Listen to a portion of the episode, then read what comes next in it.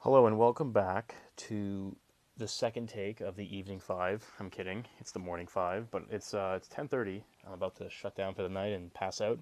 Uh, I didn't get a chance to do anything tonight because I was caught up with doing a lot of things on my end, um, and that includes hitting the gym first thing in the morning, going to Costco for a couple, uh, you know, goods I had to pick up, going to getting my tax stuff ready for my accountant, and then doing a bit of extra work today um, which was for my clients. I got a client doing a promo. I'm launching a challenge this week, and uh, I had to make sure some of the landing pages were up and online bright and early. So um, instead of automating that, I wanted to make sure I could actually be up for it and do it on time. So uh, putting the excuses aside, welcome. Today is uh, episode 9. We're talking about focus and productivity hacks, number one. So this is uh, going to be a series where I do it every nine episodes. So, you know, 9, 18, 27, so on and so forth. Um, funny enough, I'm talking about focus and productivity because for myself, uh, today I was just so I was so focused. I got so caught up that I didn't even think to do the podcast, um, the morning five. So I want to jump into some hacks that I use to make sure that I'm productive during my day. So let's define this for a second. Focus would literally be your ability to narrow down and almost put blinders on and focus on one thing.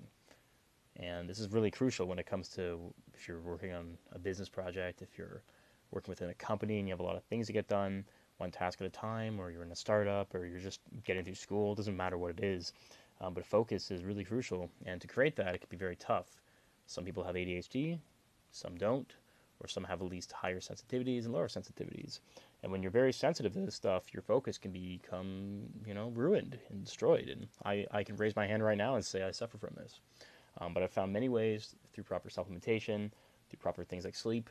Um, and diving into the first tip I give on this uh, episode today is meditation. I talked about meditation um, back in one of the earlier episodes, and I realized that meditation is very, very important for not only just showing up and feeling better in the moment, but knowing what you have to do once you finish that and planning out your day once you've done your internal work. And meditation's cool because you're going to be sitting still in your designated meditation spot. If you didn't listen to episode number seven, I spoke about how your bed is not a meditation zone. Your bed is meant for sleep. Your brain knows this. It learns these things, these patterns, um, and you don't want to confuse that. You might not get the same effect. And you want to make sure that you maximize your meditation by finding a designated meditation spot. So, for focus, my number one tip is to meditate. And I'll give you a second tip today as well. Um, I'll be giving two or three each time I do an episode. Um, but your meditations, though, before I finish this topic, is you want to be thinking about the things you're grateful for, for where you're at, for things such as not necessarily what you're going to do today, it's more external, but the way you feel about yourself.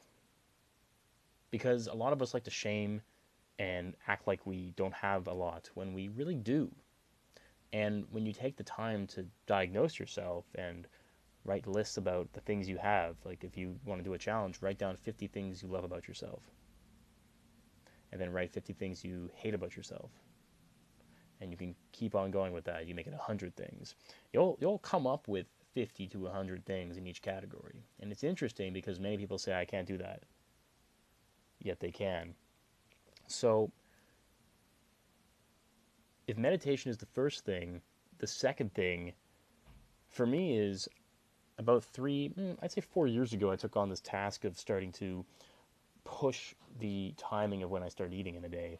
And the reason I did that was because I got really tired of having to wake up and prepare food and sometimes dealing with this this sluggishness in my body.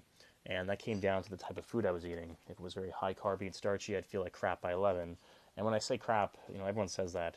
Um, this means that you're spiking blood sugar so much that if you don't have the right insulin resistance, more so sensitivity, you are going to be dealing with excess blood sugar and insulin in your system, which will further make you feel like you are tired and sleepy.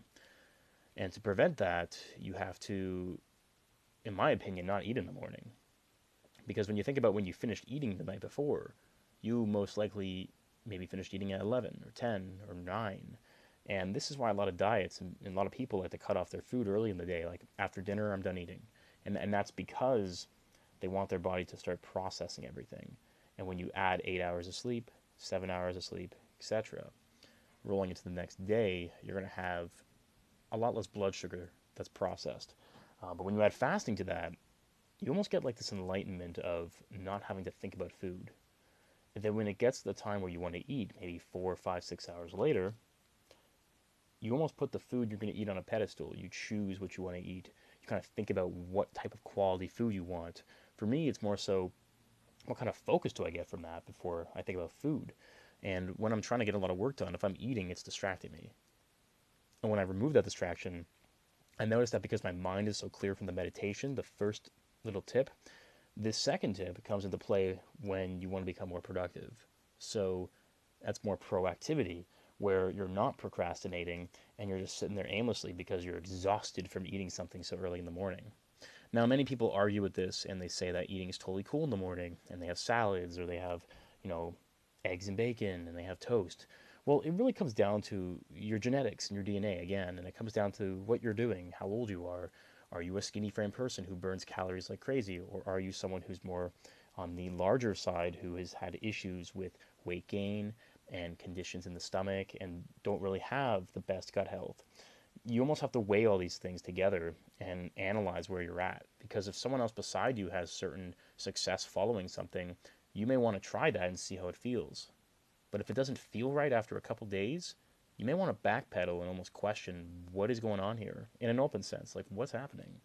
Don't be scared, but think, why isn't this working for me, but it's working for them? And then almost start diagnosing what's going on. Look at the routine. Okay, so he did this or she did this, and it's not working for me, but they also did this, and that's working for me. So, who else can I look at and take from that and add that to my routine? So, pretty much, focus and productivity. It's very, uh, very they're very two big words that I like to use. And focus is crucial for work, just like I do with these podcasts. I like to focus and make sure my words come out right. And you know, I like to just be raw in the moment, but I do like to make sure I'm focused and able to deliver a good message. And then being productive. So productivity is knowing what you have to do in the day and doing each thing at one bit at a time. When you get one task done, step away and come back and do the next one. And that's pre- and that's pretty much why today I'm showing up at this time because I decided to not even think about the podcast. I got busy doing the things I had to do. And that's what happens to all of us in life. So, if you liked the first focus and productivity hack episode, let me know. If you got any questions, make sure you hit me up on here. Otherwise, if you're seeing this on Facebook and this is how you got here, leave a comment. Let me know how you feel. And make sure you leave a heart if it's through Facebook. And I'll be seeing you guys tomorrow for episode 10. Good night and bye bye.